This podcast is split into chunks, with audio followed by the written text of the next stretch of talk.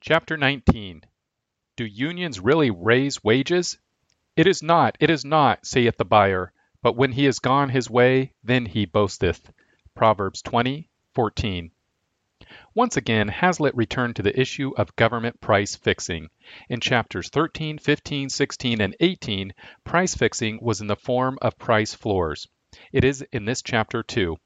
This may not be seen initially as a case of government price fixing. By the end of this chapter, I hope you will see that it is entirely a case of government price fixing. It is one more example of a price floor. 1. Owners. Review.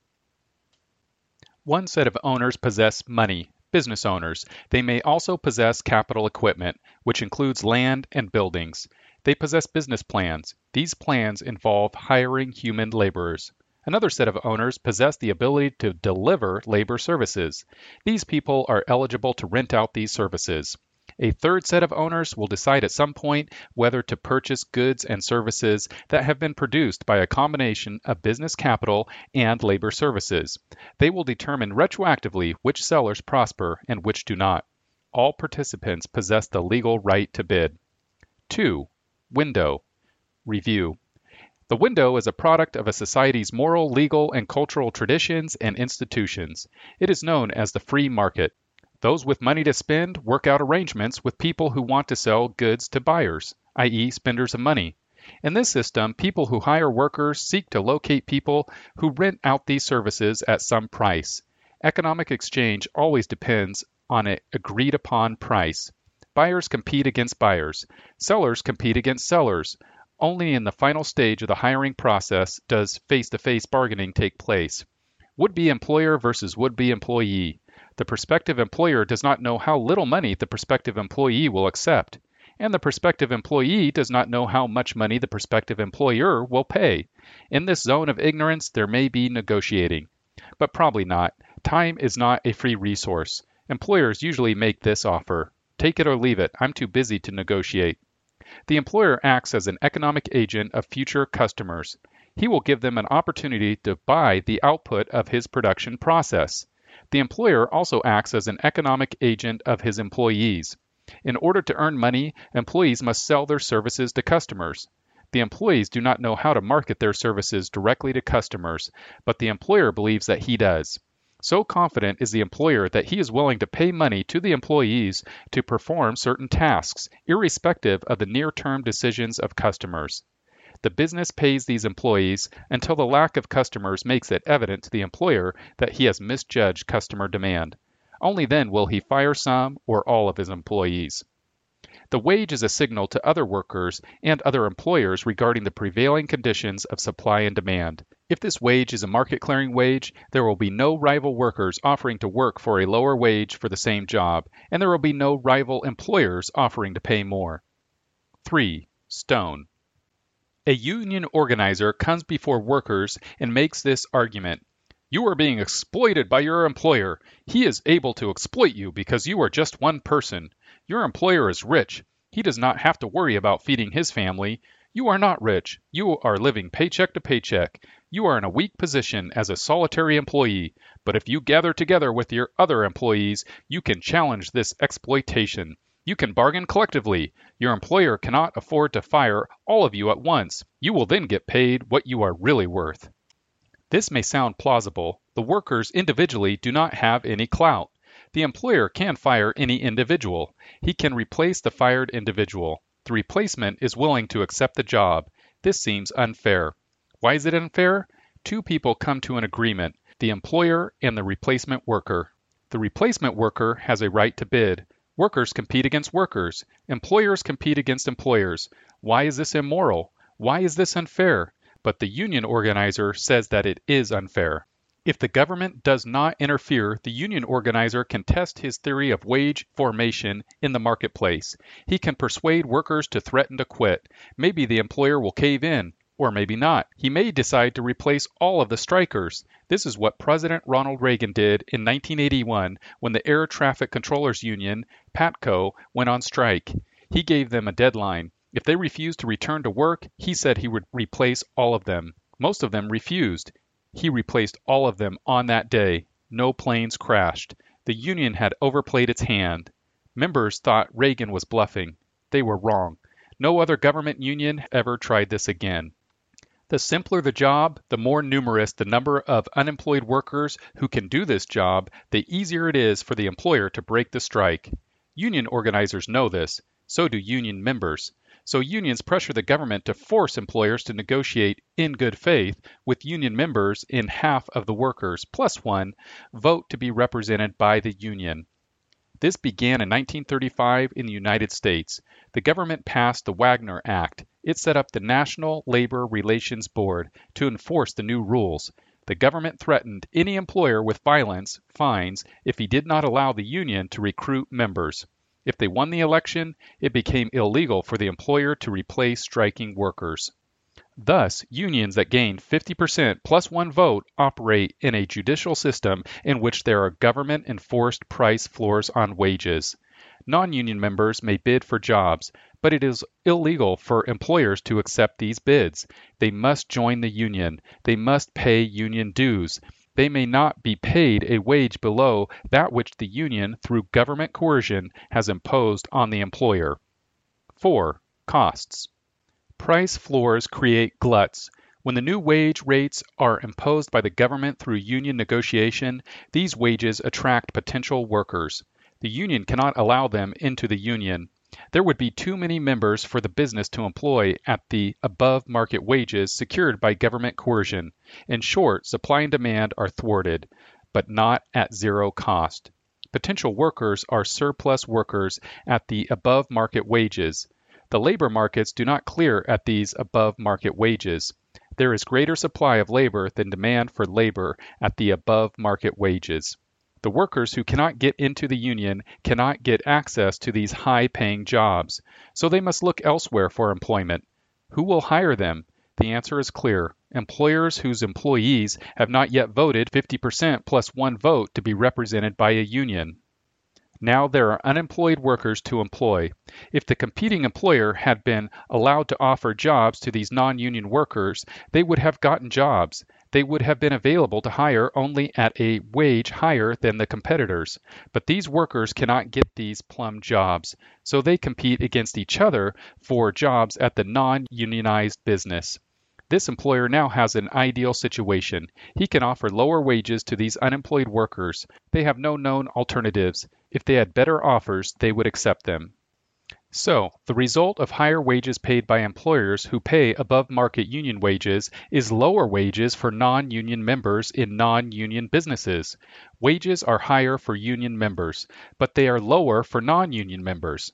What if the unions organize these non union members? They will be able to get higher wages if they get 50% plus one vote.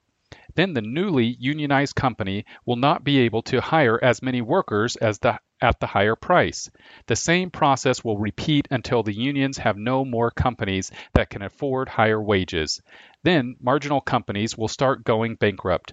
There will be unemployed workers seeking jobs. Unemployment will rise among the ranks of workers who are the victims of union membership discrimination. Wages will fall in the non unionized sectors. The success of some union members to obtain higher wages will be paid for by the failure of non union members to obtain employment at the previous low wage of the industry. Wages will fall. The non union companies will now offer lower prices to customers. They can hire cheaper workers. Either their profits increase, higher profit margins, or else their market share does, lower prices. These firms increase at the expense of unionized firms. Customers who would have profited from the productivity of now unemployed workers will not benefit. The government may pass laws to support unemployed workers. Taxpayers will fund these expenditures. 5. Consequences. In nations in which the government supports union policies, the result has been widespread unemployment among those groups that have been blocked by unions from becoming members. In some nations, younger workers have suffered huge rates of unemployment, rates approaching 50%. In other nations, racial groups have had higher unemployment. Employers have been unable to fire workers and replace them. This has led to reduced labor output and lower customer satisfaction. Inside a nation, some local jurisdictions have laws prohibiting union shops, meaning businesses that are closed to non members. In the United States, these right to work states attract businesses that want freedom of contract. Some established businesses move to these states. In other cases, older businesses remain in states that do allow union shops, but new business formation is higher in the right to work states. Higher business profit margins exist in these states. In the United States, the auto industry has shifted from Michigan to the Southeast as a result of these local laws. Union restrictions on access to jobs have also led to offshoring. Businesses set up plants in nations without strong unions. The firms then import the goods that are produced by their branches located overseas.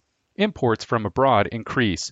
Foreign manufacturers are able to produce goods by paying workers less than what unionized firms can legally pay. They sell these goods at prices below those offered by unionized firms. This leads to calls by unions to restrict imports, thereby reducing customer choice. As populations become more educated, workers move into management and clerical positions that are not unionized. Manufacturing moves offshore. Union membership as a percentage of the labor force declines. In the United States, union membership peaked in 1953 at about 35%. It has fallen to about 10% as imports have increased and education levels have risen. Conclusions Unions have the ability to increase wages only when the government forces businesses to bargain with them collectively union members benefit from higher wages, but these higher wages are paid for by workers who cannot get into the successful unions and who must then seek employment on worse terms than were available prior to the success of the unions in extracting above market wages for their members. This effect on employment benefits employers whose companies have not been unionized. The state's coercion of unionized employers acts as a subsidy to non unionized companies wages fall in these companies. Thus, as a result of economic analysis, we can say for certain that unions raise wages only when the state enforces collective bargaining. Wage rates in some companies are higher as a result, but wages in most companies are lower as a direct consequence of the government's wage floors, which are enforced selectively. Sadly, Hazlitt refused to affirm this from start to finish in this chapter. This is by far the worst chapter in Hazlitt's book. He refused to make the central principle of this chapter, union wage rates, as one more example of government imposed price floors. He began the chapter with this The power of labor unions to raise wages over the long run and for the whole working population has been enormously exaggerated. This exaggeration is mainly the result of failure to recognize that wages are basically determined by labor productivity. The power of unions to raise rates has not been merely exaggerated. It does not exist at all without government coercion. Unions cannot possibly raise wages in general. Their ability to do this in any economic sector is based exclusively on government coercion. Price floors. All price floors have the same result gluts of the protected commodity, which means unemployed resources. He should have begun with an analysis of union wage rates as government imposed price floors. He should have ended with this it gets worse. All this does not mean that unions can serve no useful or legitimate function. The central function they can serve is to ensure that all of their members get the true market value of their services. How? Are unions the source of accurate information on wage rates throughout the economy? What is the evidence for this? Do they inform workers of higher wages in other industries? In round numbers, never. The greatest social and legal arrangement for the transmission of accurate information in man's history is the free market's price system. Unions are no more to be trusted to inform their members of accurate pricing of wages than government created cartels of producers are to be trusted to inform their members of accurate pricing of commodities. Both the union and the cartel are the creations of government restrictions on entry. It gets worse. It gets much worse. But in recent years, as their power has grown and as much misdirected public sympathy has led to the tolerance or endorsement of antisocial practices, unions have gone beyond their legitimate goals. It was a gain not only to health and welfare, but even in the long run to production, to reduce a 70 hour week to a 60 hour week. It was a gain to health and leisure to reduce to a 60 hour week to a 48 hour week. It was a gain to leisure, but not necessarily to production and income, to reduce a 48 hour week to a 44 hour week. Unions had exactly zero to do with these gains. If we are to believe Hazlitt's economic analysis, the thesis of this chapter is that wages are raised, i.e., hours are reduced, but at the same pay, only by investment. Hazlitt continued, Thus, we are driven to the conclusion that unions, though they may for a time be able to secure an increase in money wages for their members, partly at the expense of employers and more at the expense of non unionized workers, do not in the long run and for the whole body of workers increase real wages at all. If we believe Hazlitt's analysis of productivity and wages, and also his arguments on the cartel nature of unions, there is no evidence that unions raise wages for the whole body of workers in the short run either. The belief that they do so rests on a series of delusions. One of these is the fallacy of post hoc ergo propter hoc, which sees the enormous rise in wages in the last half century due principally to the growth of capital investment and to scientific and technological advance, and ascribes it to the unions because the unions were also growing during this period. Conclusion Only through increase of labor productivity can wages rise. This raises the central analytical issue. Unions have had nothing to do with increased investment and technological innovation. This leads us to a conclusion. Unions have had nothing to do with increased labor productivity. Therefore, they have not raised wages in general for workers. They have raised wages for their members only in businesses that have been unionized. They have achieved this only at the expense of lower wages for non union workers, who are forced to accept jobs that they would not have accepted had the government not made competitive bids from rival workers illegal for businesses to accept. Hazlitt began the chapter with an assertion of the fixed relationship between rising wages and rising labor productivity, but he failed to defend this line of reasoning from start to finish. If he had, he would never have referred to any earlier legitimate function of labor unions in reducing labor hours and making more healthy workplaces.